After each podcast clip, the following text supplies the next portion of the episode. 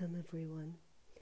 So many of you have asked me how to better connect to the Akashic records, to the planetary information field, and more broadly speaking, how to improve intuition, how to connect deeper to their own intuition, because we all have that intuitive awareness, intuitive knowing, but for most of us, it's a process getting there, right? To become attuned to the subtle world, to the subtle energies.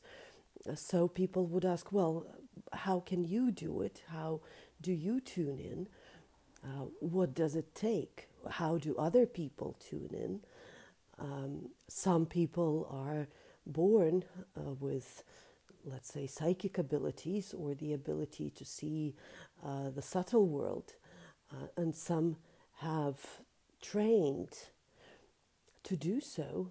Usually, it's a combination of a gift of being born uh, with energetic sensitivity and training, right? Because if you are just energy sensitive, you simply get bombarded by impressions that you need to sort through that, you need to learn how to use. So, being a sensitive as such, it can be a curse rather than a gift. But learning to work with that gift, training uh, to read energies, to read people, to read the subtle world, to astral travel, it's a training. And it usually takes many years, and in a certain sense, it's a work in progress we can improve our intuition uh, for sure. So, what do we do practically? How can we connect to the planetary information field? And I think the main problem is not that we don't have intuition or that we are somehow blocked or that there are blocks. Yes, there can be blocks, and we'll talk about that in a minute. But the main problem is the way we live is what we pay attention to. Because for many people, and including for myself a while ago, life is all about doing things, right? It's about doing, it's about talking, it's about you get up early, you uh, get dressed quickly, take a shower, run to work. You drive as fast as you as you legally can. You work as fast as you are capable. You are producing something, whether it's ideas or actual goods.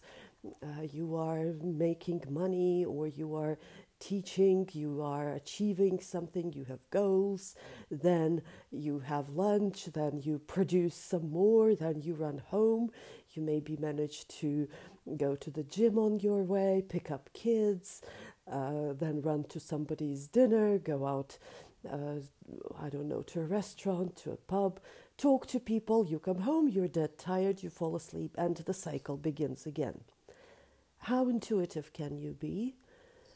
Um, I suppose when it comes to matters of life and death or being in a situation of war, you can get to be intuitive somewhat, such as feeling, oh, this is not a good street to walk on, it's maybe safer to take the other route. But usually there isn't much room for intuition, for anything really, for uh, spiritual advancement. Um, and perhaps you can be a highly spiritual person, you can keep a certain spiritual practice, for example, getting up a little earlier or spending time in the evening uh, to pray or to meditate, um, giving an extra half an hour um, to, of course, put your life in alignment, such as not lying to yourself, lying to other people. But there is very little room in the busy life to cultivate that invisible side, that side of you that connects to the invisible side, right? I know for myself, my spiritual many of my spiritual awakenings, or let's say, you know, the first spiritual awakenings that I had, they always happened in a retreat or somewhere where I was thrown out of the usual routine. So I found myself with more time. That's the first thing, with more time where I was thrown into being, not doing. In a retreat situation, you are allowed to just be. If it happens outside your home, outside your city, outside the usual routine, you come by yourself, even if it's for a couple of days, it can be shocking how many profound realizations suddenly occur because there is no noise. And that noise is created, of course, not just by maybe the news we read or the people we talk to, but by our own activity. We like to keep ourselves busy. Let's say most people in the world like to keep themselves busy all the time. And some are terrified of actually being alone and not being busy. I was talking to a friend um, a little over a week ago, and uh, I was laughing, saying, Oh, I never wanted a big house because there is so much cleaning to do. I always felt life was too short to spend all of it on cleaning and fixing things. And he said, Oh, no, but for me, it's the other way around. It, it gives me something to do. So there is this fear well, you know, what am I going to do if I don't have anything to do? I have to do something. If, if for example, that friend were to get sick, for, God forbid, and have to lie down in bed for a week, let's say, with nothing to do, not being allowed to have anything to do, I think it would be a horrible shock to the system. It may eventually become a wonderful experience because maybe by the end of the week he would finally have an opportunity to rethink his life, or maybe not. Maybe it would be the worst week of his life, having nothing to do. So there is this relationship with doing things, with running, with achieving, that effectively blocks the uh, conscious awareness of energies, of invisible things, of connecting to our own heart, our own soul. And even when some spiritual shift happens, even when we begin to realize that we are more than just do that the world is more than just doing that our life is not centered just on uh, you know the, the physical world and what we can achieve what we can produce what we can contribute that there is more to it.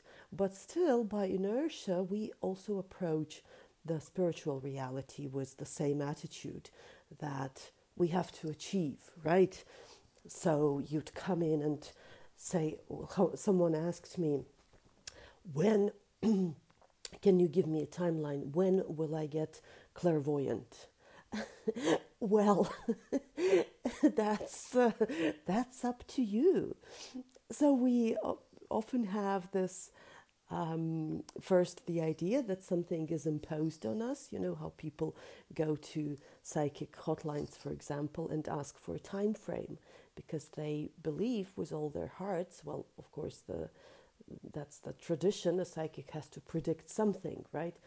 Um, but the people believe with all their hearts that it is imposed on them. That yes, I need to know when will it happen. Well, like in in a week or two weeks, will I get will I get a job? Sometimes, of course, it's very clear what is likely to happen, although there is always a, a possibility, a probability. But in the spiritual world, you can't place achievement in a time frame because it really depends on us, on the effort that we put in. So nothing, um, and especially the higher up you go in vibration, it's not something that is imposed. There is an element of allowing yourself to receive. So it's not like someone is going to come down, uh, put their invisible hands on you and say, That's it, baby. Now it's been three weeks. I am granting you the gift of clairvoyance. Voila, there you go. It doesn't happen, right? Maybe sometimes by miracle, someone receives the gift of clairvoyance like that, but in most cases it doesn't happen. It's a development, it's a practice, but in reality, it's about a person opening themselves up to the abilities that are already within them, only it's a part of them that they haven't connected to yet. It's a higher vibrational part of them. But we like to approach also the world of spirituality with this um, achievement mentality that, okay, now I am going to strive to read the Akashic records, for example. When do you think this is going to happen? Like by the end of this year, will I be able to read the records of others? And will I be able to see or to hear? And the truth is, right, this depends on how capable you are of receiving, what kind of inner work you are willing to do. So these spiritual gifts, they are, first of all, they're not an indication necessarily of our spiritual evolution. Some people are born with spiritual gifts and yet they end up their lives in prison uh, or worse, or become cult leaders and lead many astray. Um, although usually there is a fine grey line between cult leaders and uh, their followers, but that's another story. But the spiritual evolution, the or maybe better to say the evolution of those extrasensory gifts. It's a process of opening to the invisible world, and this process it requires being comfortable with just being, not doing. So we can't really approach um, reading the Akashic records, accessing the planetary information field um, developing the gifts of clairvoyance, clairaudience, clairsentience, etc., we can't approach it with this doing mentality, with I have to achieve, I have to press for it. Yes, how many hours a day do I need to practice to become perfect? While there is, of course, the element of discipline, this yang, the doing, the pushing, there is also the yin element that wants to come in, and that is the element of receptivity, of staying still. So, the best advice I have in terms of developing spiritual gifts, connecting to your intuition, learning to read the Akashic records, is first of all learning to be still. And that can be much more difficult than it seems if most of your life you have been running from morning to night and learning to be still is going to be very difficult. So it can start as a practice, for example, for 10 minutes a day, you will sit in complete silence. Also, allowing your thoughts to be silent and listening to the space between your thoughts, the space between the sounds, the space between you and the other ob- objects, paying attention to the spaciousness. So, some med- meditative practices um, are stressing, you know, are improving this ability of just being, of just staying present. And this is crucial for developing any spiritual gift, and especially reading the Akashic records as the planetary information field. It requires the capacity to be still, to be receptive, to listen. So it's not about pushing to know more information. It's not about, oh, how can I get the most information out of here? Just give me, why am I not getting anything? I want more. If we try to transfer this mentality from our daily life into reading the Akashic records, well, it's never going to happen. There's nothing much that is going to come. Maybe some little things, the glimpses, but no profound revelations and no profound connections to the spirit world. So, the ability to practice stillness, to just sit in silence and to be comfortable with nothingness, with not having anything, with just being. However, you achieve it, however it works for you, maybe through meditation or vipassana retreat or uh, contemplative practices, say in the Catholic or Buddhist or any other tradition. But without that, there is no progress because listening and receiving information from the higher vibrational source, such as the Akashic records, for example, it's impossible by purely, you know, yang method of pushing. You have to, you need to learn to be receptive, to sit in silence, to understand, to have this experience of silence beginning to speak. When this happens, when your thoughts, when your drive, when your pushing has stabilized, when you are at peace, and you recognize, for example, that after 10 minutes of silence, of inner silence and outer silence, your questions suddenly look different, sound different, and maybe have different answers. Also, this experience of receiving answers to your questions or your problems after having meditated, after having been silent for, say, 10 minutes, 20 minutes.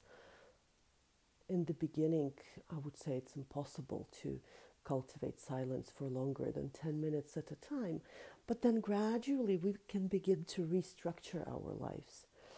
For example, not listening to music on the headphones anymore, cultivating silence in, in the home, such as giving up uh, radio always playing or TV always being on, uh, refusing idle conversations, as in monastic communities. These are gradual changes, no, and it requires also the capacity to observe where does this energy go, right? What what occupies our thoughts? Where does the great most chatter come from? But unfortunately, it's impossible to become more intuitive, to become more perceptive without cultivating that inner stillness, without cultivating the ability to just be. Just be present. That's where all intuitive gifts, all intuitive insights come from. So, by pushing, by projecting that same strategy we use in the outside world, we can't achieve anything in the world of intuitive development and, uh, you know, having those practical intuitive gifts, capacity to scan energy, read energy, read read people. So this requires a more yin, a more receptive, immobile listening mode where you go into silence and from that silence you start receiving information. And that's the first step. That's kind of that connection to the planetary information field. Um, for example, if some of you have had this experience of, let's say, meditating or uh, having a silent retreat, and you know how the answers have often just come intuitively at the end of retreat or after the meditation. That's because the thought patterns have been restructured. Suddenly the noise is gone, and you have this inner clarity, and you're actually able to tune in to the information field around the planet intuitively just because your channels of receptivity have been open. So that's the first step. That's to stop running and stop doing and to learn to just be. Is it conductive to the way, or let's say, is the way most of the world is living now conductive to that to the intuitive development? No. So certain gradual life changes might be needed for for some of you, for example, if you are interested to become more intuitive. But of course, with always running and always being busy, it's difficult to cultivate constant awareness of the subtle world.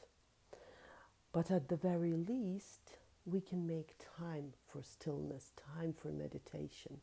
And that time will slowly start permeating every area of our lives because we also begin to notice that this stillness starts also coming in in the busiest times. Just the memory of having meditated, of having been still, it suddenly can come in the busiest time. It's like the well of energy that you can go to, even if you have to run around like crazy.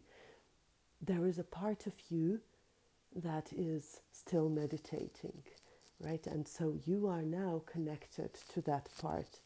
So with time, this silence, the stillness, it starts expanding to every area of our lives. And even in the busiest moments, it as if by miracle it also starts coming in because in the end everything is layered right everything exists at the same time so that's the that's the beautiful part of having a spiritual practice such as uh, meditation uh, or you know practicing presence practicing stillness so in terms of um, intuitive development then uh, going further there are, of course, also targeted practices.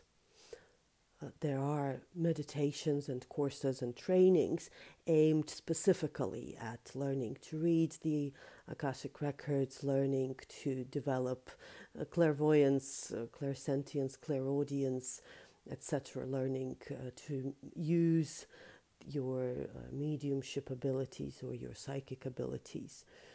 Um, there are various modalities and various trainings, each taking a different angle, perhaps, and um, there is always something to learn.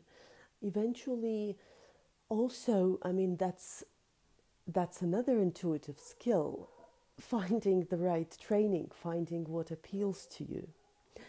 Uh, so that also requires that capacity for stillness, for cultivating this um, inner immobility where it's not your ego that, that says, oh, this looks bright and shiny, I'll go for it, but where it's actually your inner inner self that resonates with something in the product, in the course, in the training that is offered.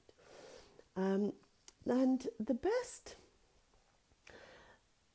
way, I think, to proceed in learning and developing is also having um, spiritual guidance, and I mean, um, again, this invisible spiritual guidance. In one of my podcasts, I spoke about the ambrosial hours, this two hours or an hour and a half uh, before sunrise, like that time of the dawn, which is very vibrationally different, um, where the um, you know, they say that the prayers are heard better. Um, this was also used always in many spiritual traditions as a time basically to develop the intuition.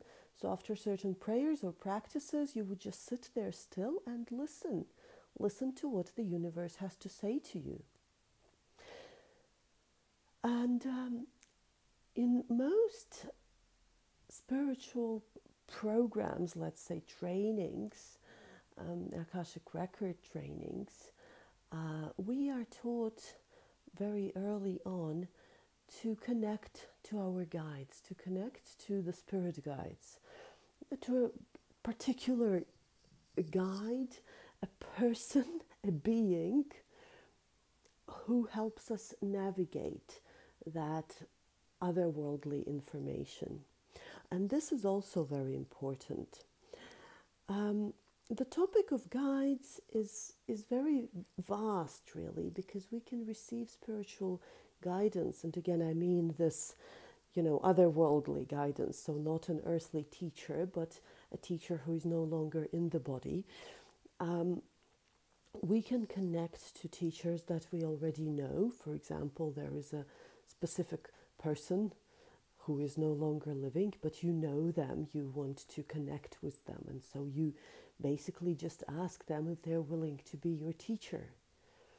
And sometimes it happens spontaneously or intuitively. You read about someone, you feel connected with a historic character, and you feel a certain information channel starting to open. Sometimes we receive those guides through uh, guided meditations, through initiations in a, a, teaching program. Like, for example, you go and study how to read uh, the Akashic records, and you have a meditation where you are introduced to your guide. So, someone appears that is going to be your guide, your librarian, let's say, your teacher in this field.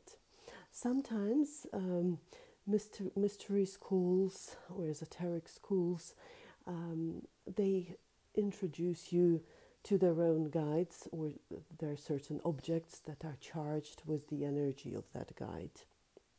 I, for example, personally have several um, of this type where there is a special being, um, sometimes created or modulated on the basis of a historical figure, or sometimes we're connected to uh, this incarnate teacher who lives on the higher planes of existence, and they are then guiding um,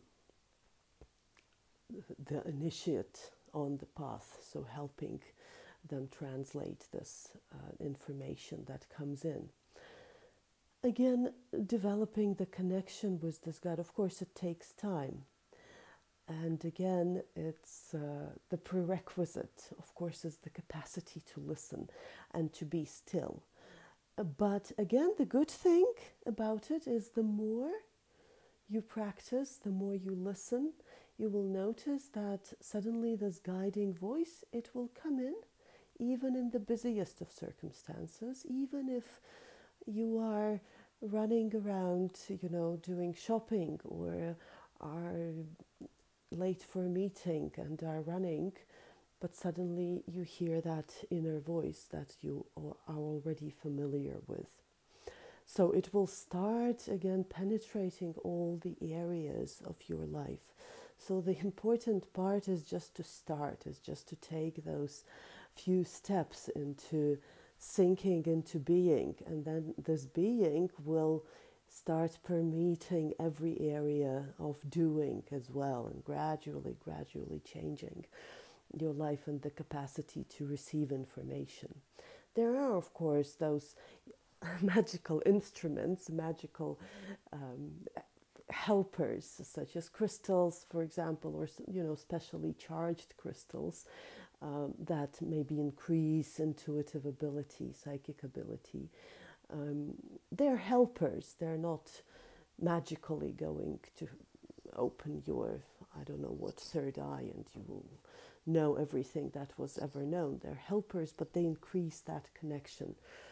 Um, retreats in power places, in particular spots that are known for activating intuitive abilities, those are also um, sometimes you can get to a particular place, um, or for example, spend time in a Buddhist monastery, and there will be a certain opening that suddenly makes you realize things.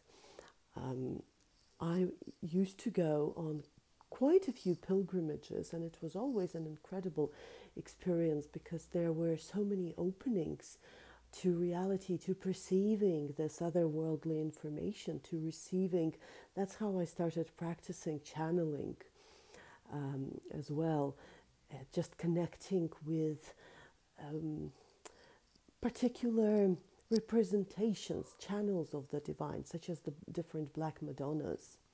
Uh, it was a unique experience, a tour of the Black Madonna sites in southern Italy, for example, and I was able to connect to all of those um, goddesses, if you like, or it's more like a channel of a particular Madonna, right? So she has a unique energy, and so many people have connected to her in prayer. So she becomes like a separate being, which in reality, of course, it does not exist as such, but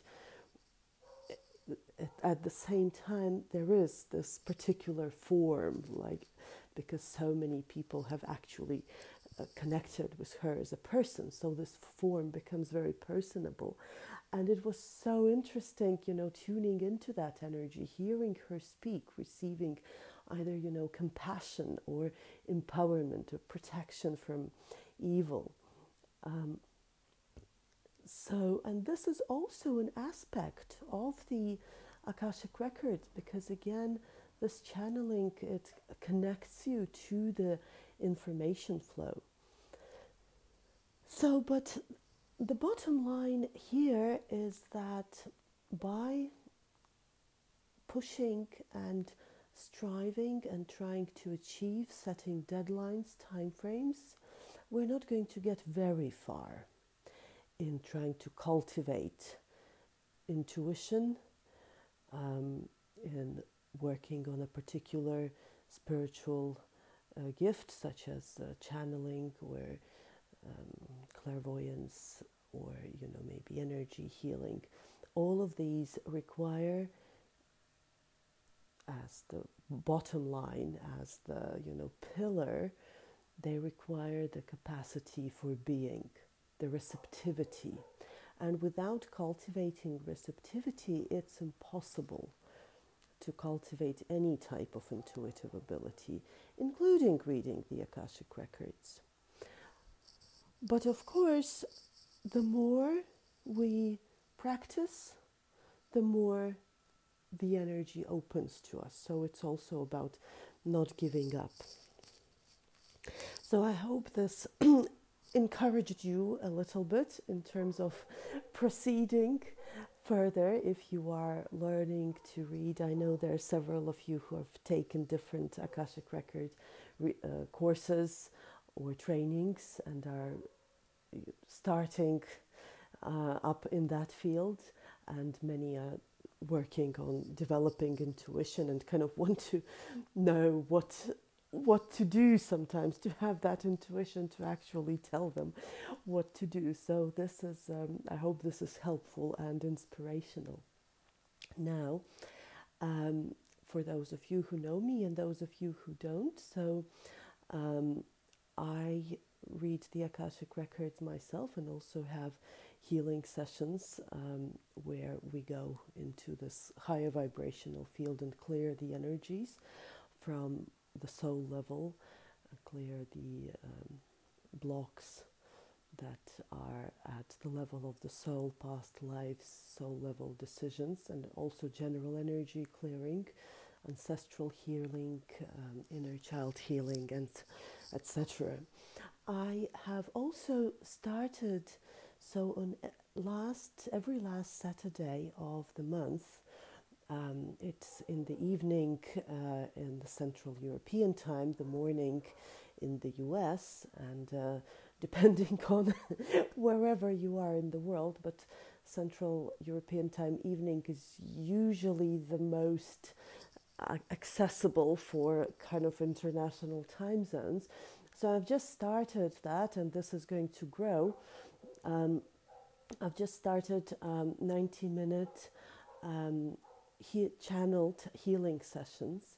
Um, so the first one is going to be March 26, um, and you can find uh, them on my um, booking form where you go to book the sessions. There is also an option to book that healing radiance transmission. So these transmissions are from the high beings, I have uh, been working with the Arcturian uh, healers, with the Hadarians, um, and also Ascended Masters and the Archangels. Each call is going to be different dependent, depending on what is needed, what is um, required, you know, at any given moment. But these are going to be solely healing transmissions. So we will just go in and we will receive healing energies, whatever wants to come through. Uh, it may be a multi-dimensional, you know, the uh, ancestral healing, the inner child healing. It can be um, healing chamber where those high beings just go and work on you, but it will basically be 90 minutes of pure bliss, as uh, as it usually happens, um, where we just receive those energies, bathe in them, and they are also wonderful for learning to be, learning to receive. Just receiving healing is also being, right? It's also meditation. This capacity to open up, you know, there is a difference between people who approach a healing session in a receptive mode and they just say, Yes, I'm open. Do whatever, whatever is needed. I'm receiving from high beings. And there are also people who come in with an agenda and they want to push. No, but I want this, I want this, I want that. And usually they don't get much of a heal out of a healing session. Usually. It depends because it's always important to also have a, an idea of what you want. It's good to know what you want. So there is that uh, fine balance. We can't have just yin or just yang, right? We there is a wisdom in knowing what you want, and also wisdom in knowing when to step back and receive. But those healing calls, they are more in the receptive mode. We just open ourselves up to the higher level energies, to the high beings that whoever wants to come in, the star beings, the archangels, the ascended masters, whoever wants to come in, we receive the light, the healing energies, the transformation. So, this is also a meditation, a way of being.